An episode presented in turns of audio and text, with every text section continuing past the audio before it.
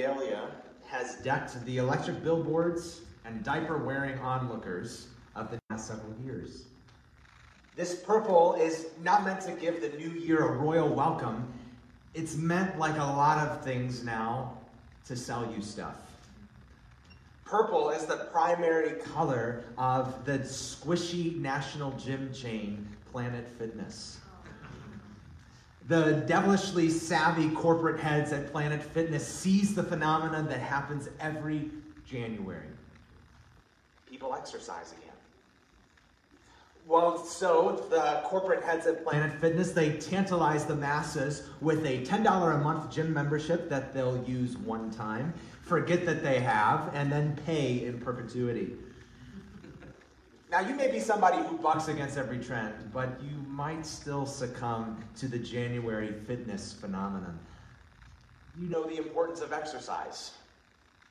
Don't let me uh, talk you out of doing that. So, come Monday, January 4th, 2021, because who starts a resolution on the first day of the year anyway? Uh, come that Monday, you may take a dip in the pool for water aerobics. Uh, you may stroll on the elliptical while you watch mindless daytime television. Or you may climb aboard your new Peloton bicycle that you got for Christmas. The Peloton bicycle, if you don't know, is that two grand stationary bicycle that requires a $40 a month membership so that you can watch videos of a guy named Brody tell you to pedal faster. now, whether water aerobics, the elliptical, or a Peloton, if you decide to return to exercise after a long break away from it, you're going to discover problems that lie dormant in your body. Your muscles will ache because you haven't used them. Trust the guy who, once upon the return to the gym, did like 20 sets of biceps curls and I couldn't move my arms the next day. Friends, think of exposure to the Word of God like exercise. The higher the frequency, the better shape you'll be in. If there's no pain or tension, it's probably not effective. If you've taken a long break from it, it will be especially painful when you start back up.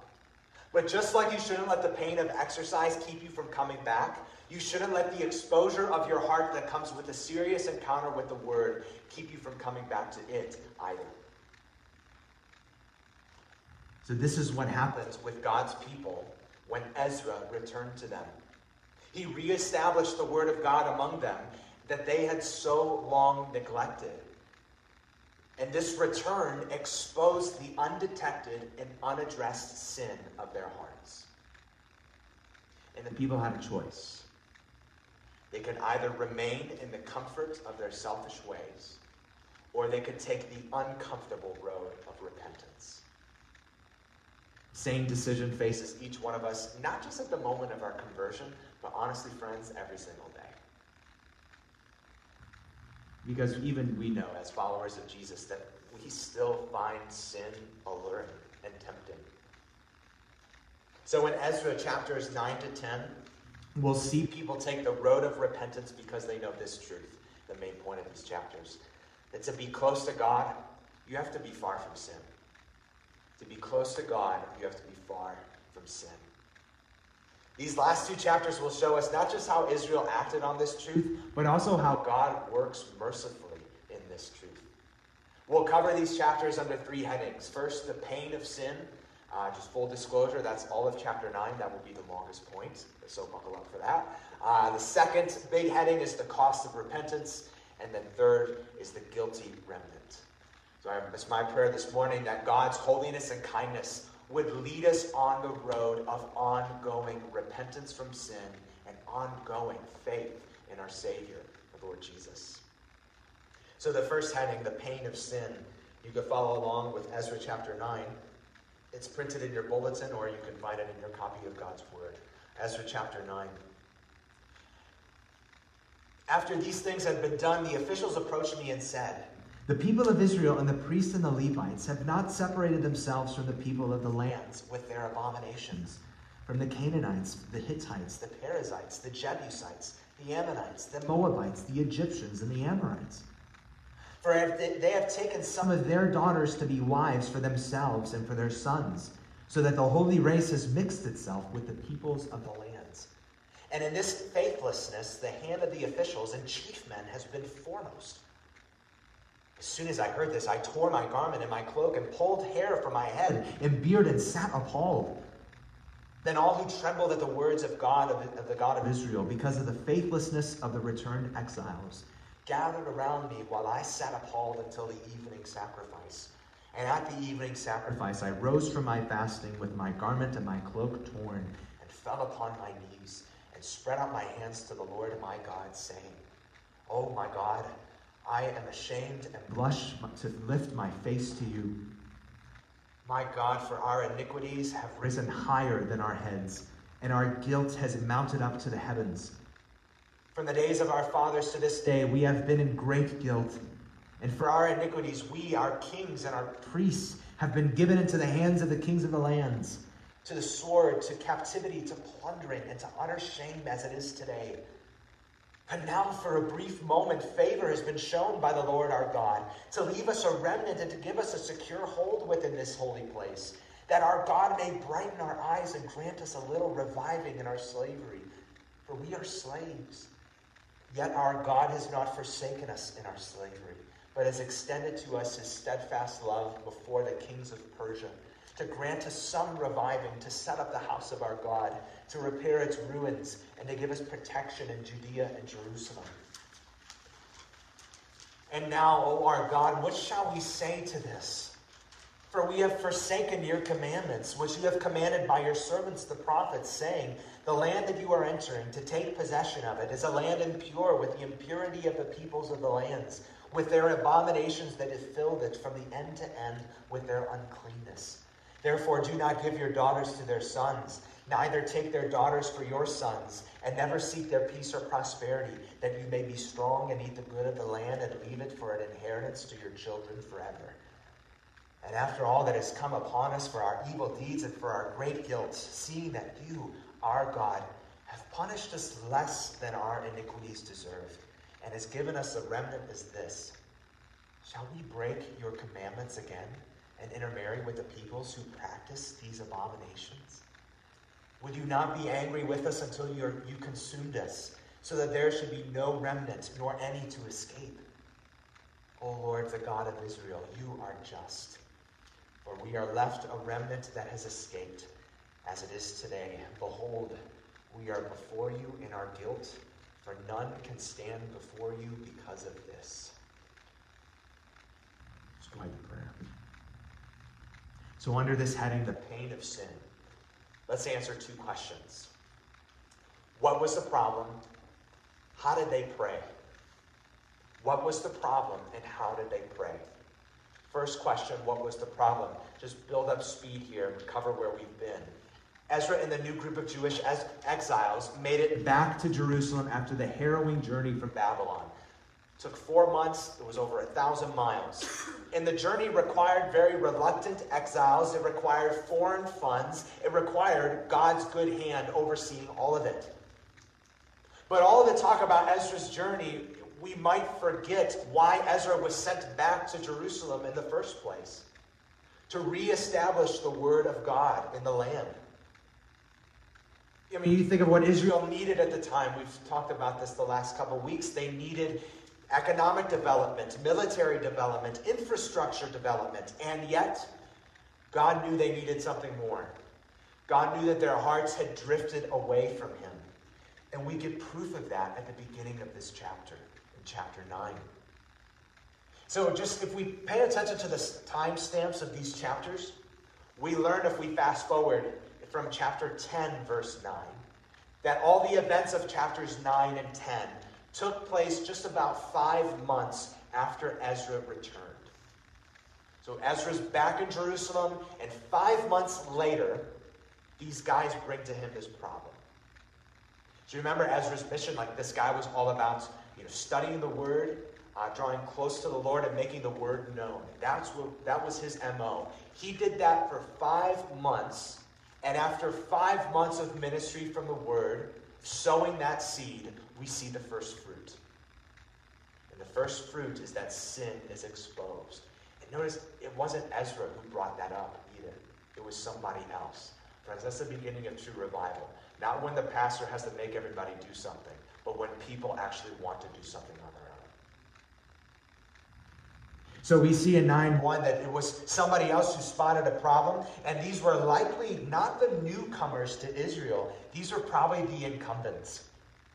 These were the guys who allowed to get it to the point that where it was. These were the guys who contributed to Israel becoming the swamp that it was. But God used his word like a fresh jar of horseradish. Clear up the plugged sinuses so that they could whiff the swamp around them. Friend, as the word landed on you like that, not that it's stinky like horseradish, but that it woke you up to your own stench. Does it still land on you like that? Can you read, for example, Jesus' words in the Sermon on the Mount about not withholding forgiveness, about loving the Lord your, God with all of your heart, about not clenching onto bitterness, just to name a few? Can you read all of that and walk away saying, Yeah, I think I'm okay? If the word has never left you feeling exposed, smelling your stench, and I would wager you have never really read it. Well, we still haven't gotten into specifics. What was the problem? Well, just to get to the point, it dealt with this widespread occurrence of Israelites who married foreigners. Now, we got some work to do here because we can have a tendency to impose our own past and our own context onto this situation that's happened thousands of years ago, thousands of miles away. This was not a ban on interracial marriage. It was not. It's, that would be a very poor reading of the text. It would be a poor reading of Scripture also. We should remember that even before this time, you know, Moses, he married Zipporah, a Midianite woman. We should remember Boaz, you know, that famous love story in the Bible. He married Ruth, a Moabite, a foreigner. Remember also previously in the book of Ezra, Ezra chapter 6, there was the first celebration of the Passover when they finally rebuilt the temple. And remember how it was described.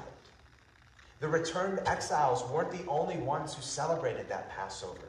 Also, according to Ezra 6, verse 21, anyone who joined them and separated themselves from the uncleanness of the peoples of the land to worship the Lord, the God of Israel. So the problem wasn't that these marriage threat, these marriages threatened ethnic purity.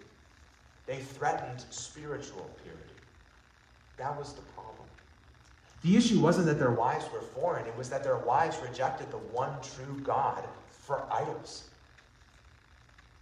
And you know, maybe you're thinking, Steve, I don't know how much that helped, that explanation, because that still sounds harsh.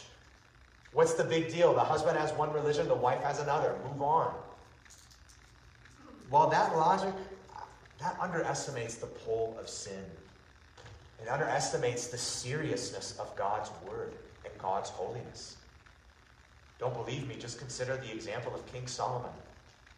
King Solomon was more spiritually mature than any person in this room, was wiser than any person in this room. And what happened to King Solomon? 1 Kings chapter 11 says this Now King Solomon loved many foreign women, along with the daughter of Pharaoh, Moabite, Ammonite, Edomite, Sidonian, and Hittite women, from the nations concerning which the Lord had said to the people of Israel, You shall not enter into marriage with them, neither shall they with you, for surely they will turn away your heart after their gods. Solomon clung to these in love. He had 700 wives who were princesses and 300 concubines, and his wives turned away his heart. For when Solomon was old with his wives, his wives turned away his heart after other gods, and his heart was not wholly true to the Lord his God, as was the heart of David his father. This is the problem. The problem with intermarriage with idolaters was the same for Solomon as the returned exiles in Ezra. It threatened their spiritual purity. But the problem goes deeper than that. We can observe more closely in verse 2 that this problem stood against God's plan of redemption. That These marriages of idolatrous women stood against God's plan of redemption. You look at verse 2. It says, For they have taken some of their daughters to be wives for themselves and for their sons, so that the holy race has mixed itself with the peoples of the lands. That those, those words, holy race, means literally holy seed or offspring. This is a theme we can trace throughout the entire Bible. Going all the way back to Genesis 3, verse 15, when God promised Eve after Adam and Eve sinned, I will raise up an offspring or a seed from Eve that will crush the serpent's head. It's carried in the Abrahamic covenant in Genesis 12, when God promises Abraham, I will give you an offspring or a seed through which I will bless all the nations of the earth. And it's picked up by the Apostle Paul in the New Testament, the book of Galatians, where he says Jesus is the fulfillment of this promised seed or offspring, and that all those who trust in Jesus, unclean and foreign that we are, are now part of this seed and offspring because of his work in our place. So when the Israelites mixed this holy seed, they disregarded God's gracious plan for the entire world. Friends, go back to the gym. Go back to the gym of God's Word and go there often. And when you go, don't just watch people work out, actually work out. Break a sweat, engage. So far, Ezra 9 has told us that we need to be in the Word with regularity and with honesty because there is sin in our lives that will otherwise go undetected and in turn compromise our closeness to the Lord and cause us to stand against His purposes. So pray along with David in Psalm 139 that God would search your heart to see if there is any hidden way in you and lead you again to the way everlasting. Heed the call of James chapter 1 verse 27. Keep yourself unstained from the world. Listen to Ephesians 5. Take no part in unfruitful deeds of darkness. For one time we were darkness, but now we are light in the Lord. So walk as children of light. Walk like Jesus, who walk like who Jesus has made you to be. It says the fruit of light is all that is good and right and true. So when we join the returned exiles in Ezra and look at the word, and then we look at Christ, it should make us want to leave behind sin and be close to him. Now, we've taken a disproportionate amount of time just to look at two verses, but these were really important verses to set the stage for these whole two chapters. In this opening section of the pain of sin, we were answering two questions. The first was, what was the problem? Problem was that it compromised our spiritual purity and it stood against God's plan. The second big question we asked how did they pray? How did they pray once they, once they knew this? Well, we'll give an overview of verses 3 to 15. How did they pray? Well, to rewrite the song, there was a whole lot of trembling going on. They trembled under God's word. You see that in verses 4 to 5. They trembled to the point, it says, where Ezra ripped his clothes and tore out his hair. Just in case anybody thinks this was just for show, we see that Ezra trembled the same way in private as he did in public. This wasn't just a performance. And say what you want about Ezra being melodramatic. You can't say that Ezra didn't take the word seriously.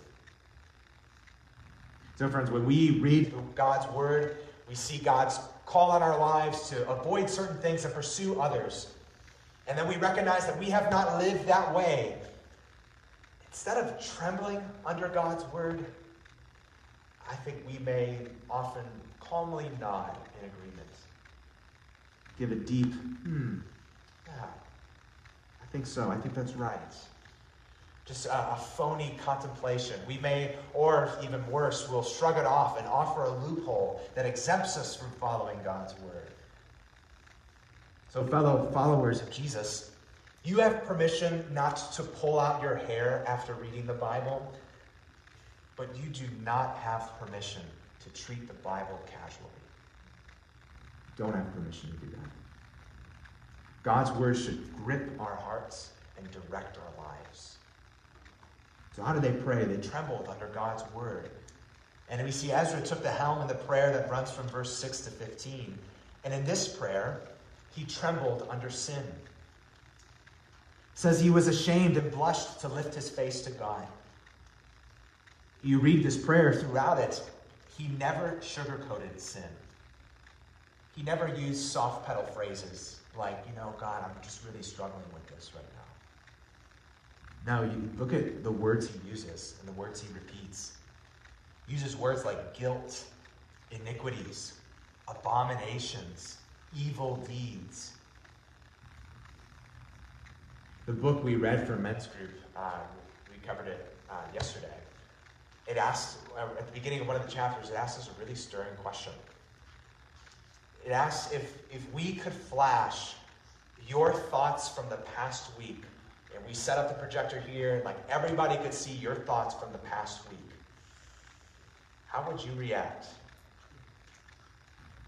A lot of us probably wouldn't come to church again.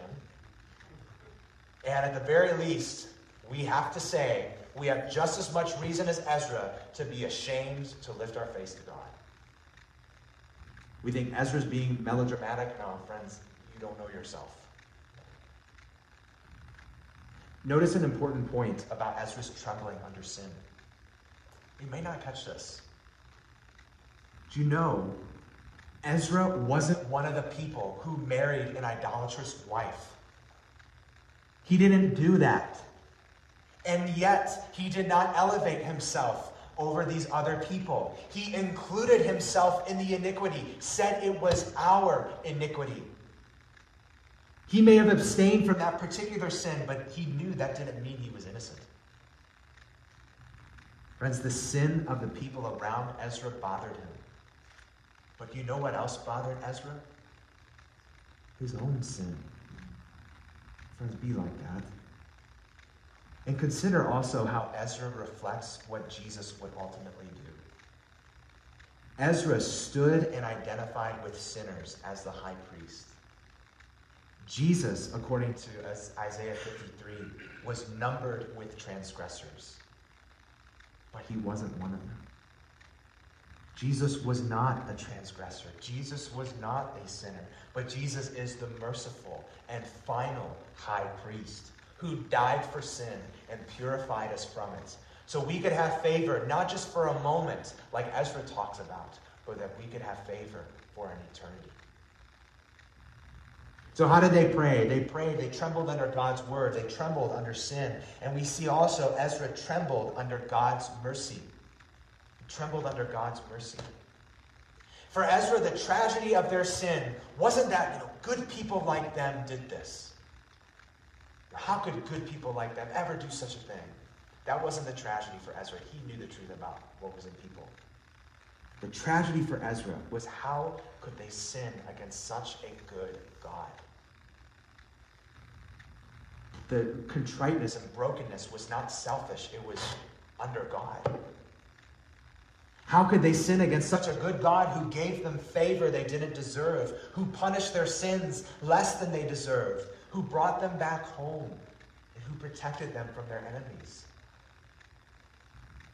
Brothers and sisters, if Ezra had reason to tremble under God's mercy, how they could sin against such a good God, my goodness, do we not have even more reasons to tremble under our sin against a merciful God? We are believers in the cross of Jesus. How could we rebel against the one who was cursed for us? How can we still choose our own way over the way of the one who was nailed to a tree for us?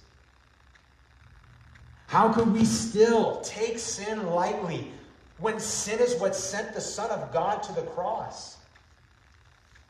Why would we ever go against the one who has this heart? have every reason to tremble, just like Ezra. Well, by the end of the prayer, we see that Ezra casts himself entirely on God's mercy. Entirely on God's mercy. You look at verse 10, he's at a loss for words. Just ask God, what do we even say? He laid no claims on God. He, he understood God did not owe them mercy. He didn't even attempt to convince God and say, Listen, God, I know we screwed up, but we'll make it up to you. I promise. We've done some good in our past too, and, and I promise as going forward, we will do more good than outweighs our bad. No such language in this prayer. Instead, Ezra prayed this in verses 14 to 15. Would you not be angry with us until you consumed us, so that there should be no remnant, nor any to escape? O Lord, the God of Israel, you are just, for we are left a remnant that has escaped as it is today. Behold, we are before you in our guilt, for none can stand before you because of this. We'll keep the gym metaphor alive. Bear with me. Prayer seems like one of those machines at the gym that you have no idea how to use it. You have no idea what it's for. And then you try to use it, you try to hop on it, and you kind of make a fool of yourself, you give up quickly, and then you hope that nobody saw you. Think of Ezra as someone who used that machine rightly. And now, imitate him. Pray like Ezra prayed. Get to the same point where Ezra got.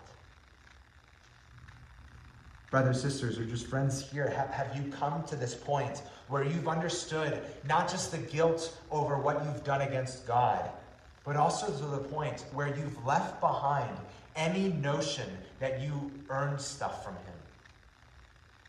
Where you've left behind any notion that you could earn yourself back to Him? See, friends, you can't just admit your sin, you have to admit your so called righteousness. You have to admit what you hold up about yourself before God to try to convince Him that your sin isn't all that bad.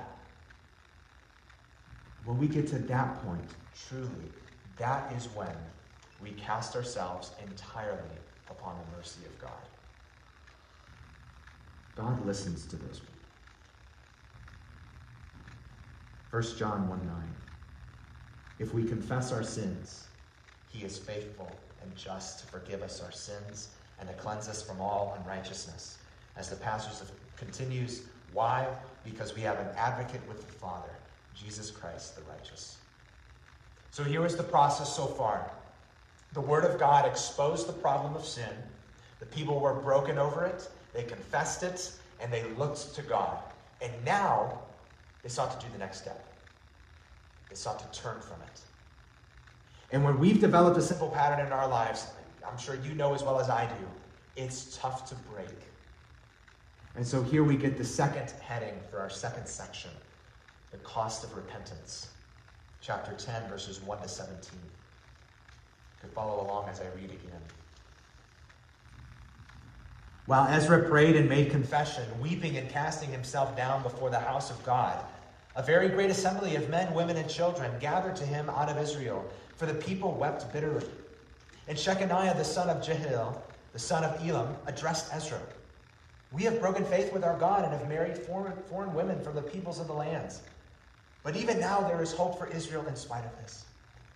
Therefore, let us make a covenant with our God to put away all these wives and their children according to the counsel of my Lord and of those who tremble at the commandment of our God, and let it be done according to the law.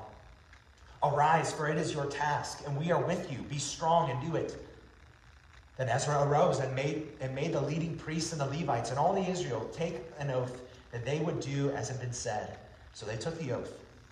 Then Ezra withdrew from before the house of God and went to the chamber of Jehonan, the son of Eliashib, where he spent the night, neither eating bread nor drinking water for he was mourning over the faithlessness of the exiles. And a proclamation was made throughout Judah and Jerusalem to all the returned exiles that they should assemble at Jerusalem, and that if anyone did not come within three days by the order of the officials and the elders, all his property should be forfeited, and he himself banned from the congregation of the exiles. Then all the men of Judah and Benjamin assembled at Jerusalem within three days. It was the ninth month on the twelfth day of the month.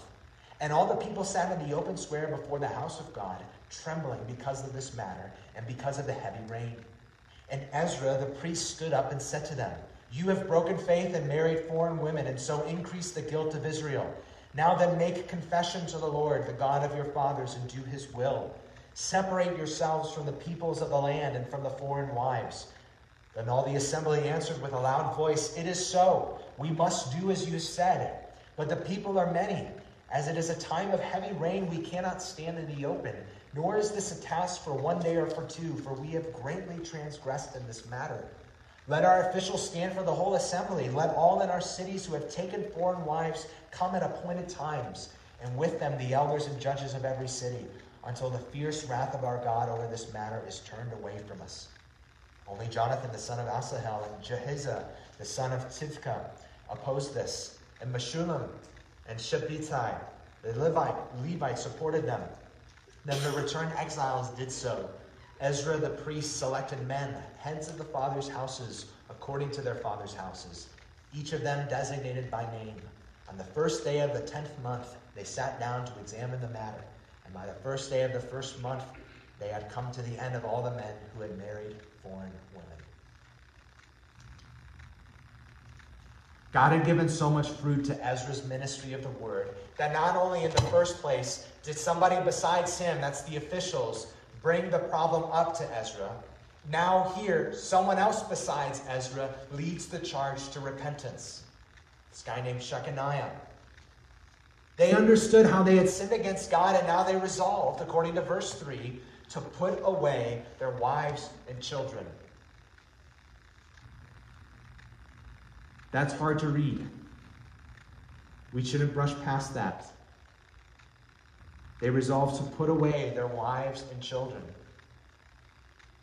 Now we should remember that these spouses had the chance to leave behind the worship of other gods and worship the one true God. We should remember also the greater context of this time by looking at other scriptures, like the book of Malachi, who would have prophesied during the time of Ezra. According to Malachi chapter 2, a lot of people in Israel left behind their wives to marry these foreign idolatrous women. But still, we just wonder what happens to these women and children.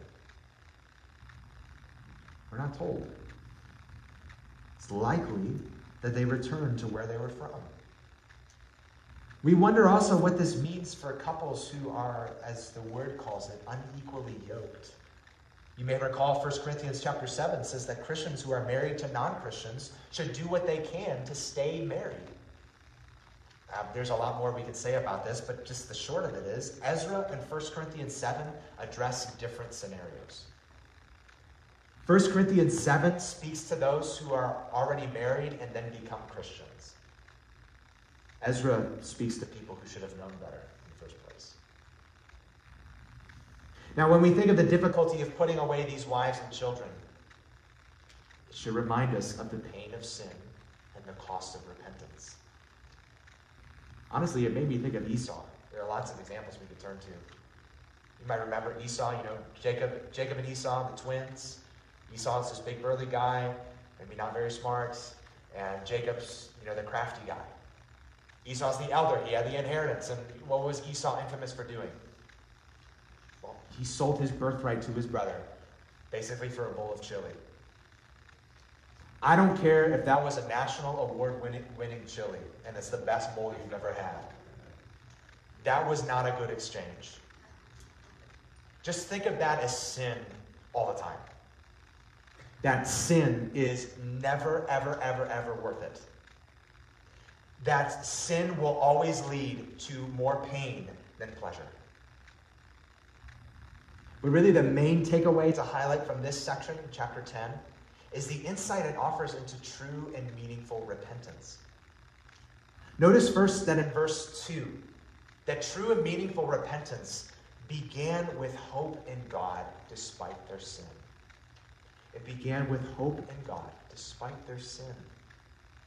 Listen, we will be defeated even before we get started on repentance. If we think that God can't change us and can't pull us out of our sin. We'll be defeated even before we start. Romans chapter 6 tells us to reckon ourselves dead to sin and alive to God. Live like that's true because of what Jesus has done for you. Now, their repentance continued, this true and meaningful repentance continued with no excuses, no half measures, and no compromise. Shechaniah, he called for a complete separation. We might imagine what Shechaniah could have said to Ezra. All of them could have went up to Ezra and said, Ezra, listen, we know we got this problem, but you know, you're religious and all. And us real people, listen, we have needs. The allure of these women were just too much for us to handle, and, and we can't. They could have went up to Ezra and said, Ezra, you know, well, we know there's, uh, there's a problem here. There's some damage that's been done, but we can't help with the damage that's already been done. I'll tell you, here's what we'll do, okay? we'll make you a deal. We'll promise not to do it again. We'll promise not to take any more foreign idolatrous wives. Is that okay? These would be half hearted. This is not what God's word has for his people. They put away all the idolatry among them. Full and uncompromising repentance. It's going to look harsh. It's going to look difficult. And friends, it probably will be. Full and uncompromising repentance may look harsh and may be difficult, which why, which is why it takes the power of the Holy Spirit and why it takes the victory of the cross. Full and uncompromising repentance may look harsh, it may be difficult, but anything less leaves the door cracked open for sin. We respond to sin, our own sin, in only one of two ways. We either harbor it or we repent from it. Those are the only two options. But we convince ourselves all the time that there's a third option don't we? We believe that there is. That's the option of acknowledging the sin, maybe feeling guilty and convicted, maybe even taking some measures to leave it behind, but still leaving the door open just a little bit. That is not repentance, that is harboring sin, holding on to it. Listen, let's get real. You may even listen to the word today. You might be tracking with everything I'm saying right now, tracking with the scriptures. You may agree with it. You may connect it, connect with it. You may feel good after you leave here, and then you go home and you return to your normal habits and your normal routines, to your regularly scheduled programming.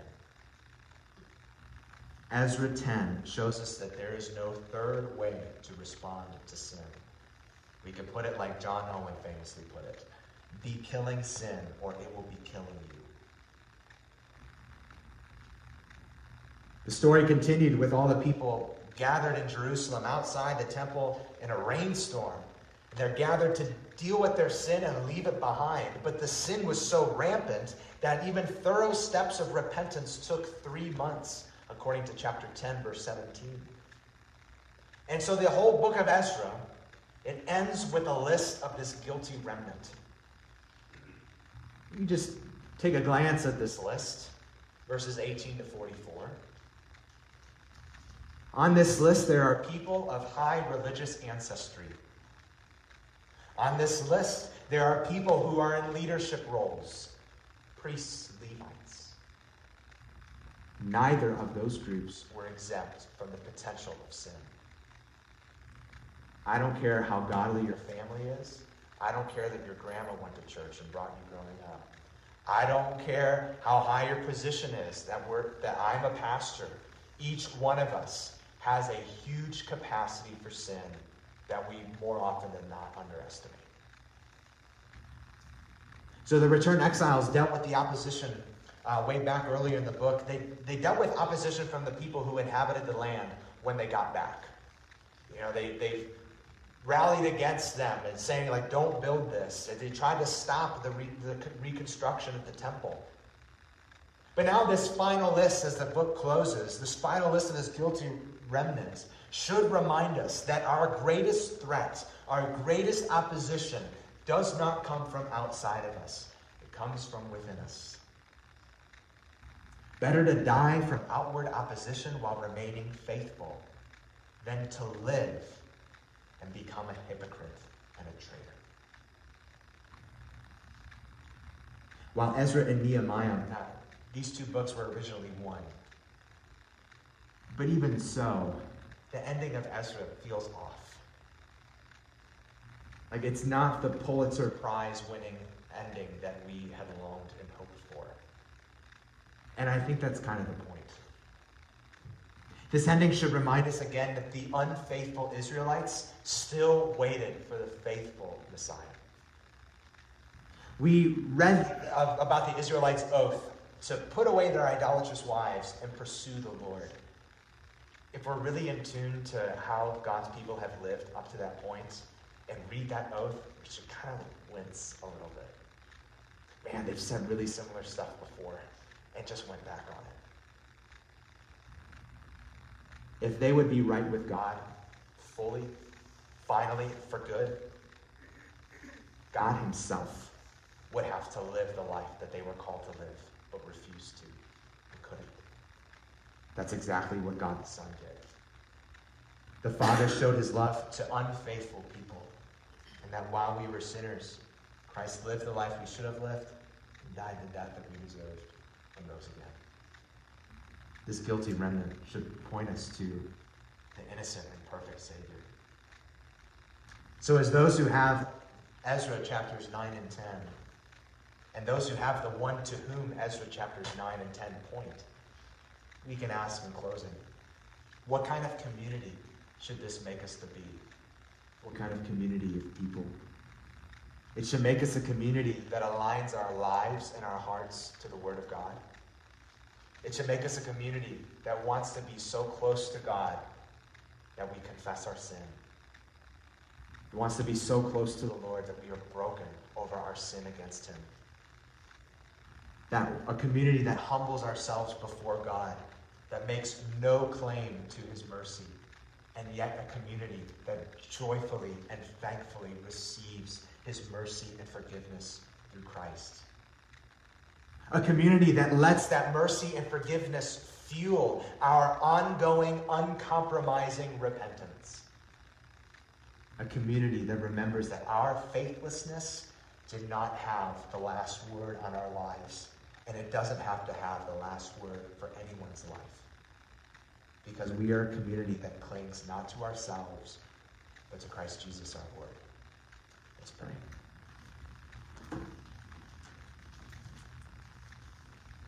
Lord, we thank you for the simple truth stated in your word. Christ Jesus came into the world to save sinners. we should not leave Ezra 9 and 10, elevating ourselves above the people who delved into sin. We are just like them, We need grace and mercy. just like them. And we thank you Lord, that out of your mercy, you give favor. favor that, that not even these Exiles knew yet, they still looked forward to. favor in the form of your Son, the great and merciful high priest, who identified with sinners even though he wasn't one. and died for them. Thank you, Lord Jesus. We want to leave behind our sin that clings to us so closely. and we want, by the Power of your Spirit to repent from it and be near you. Please help us do that. In your name we pray.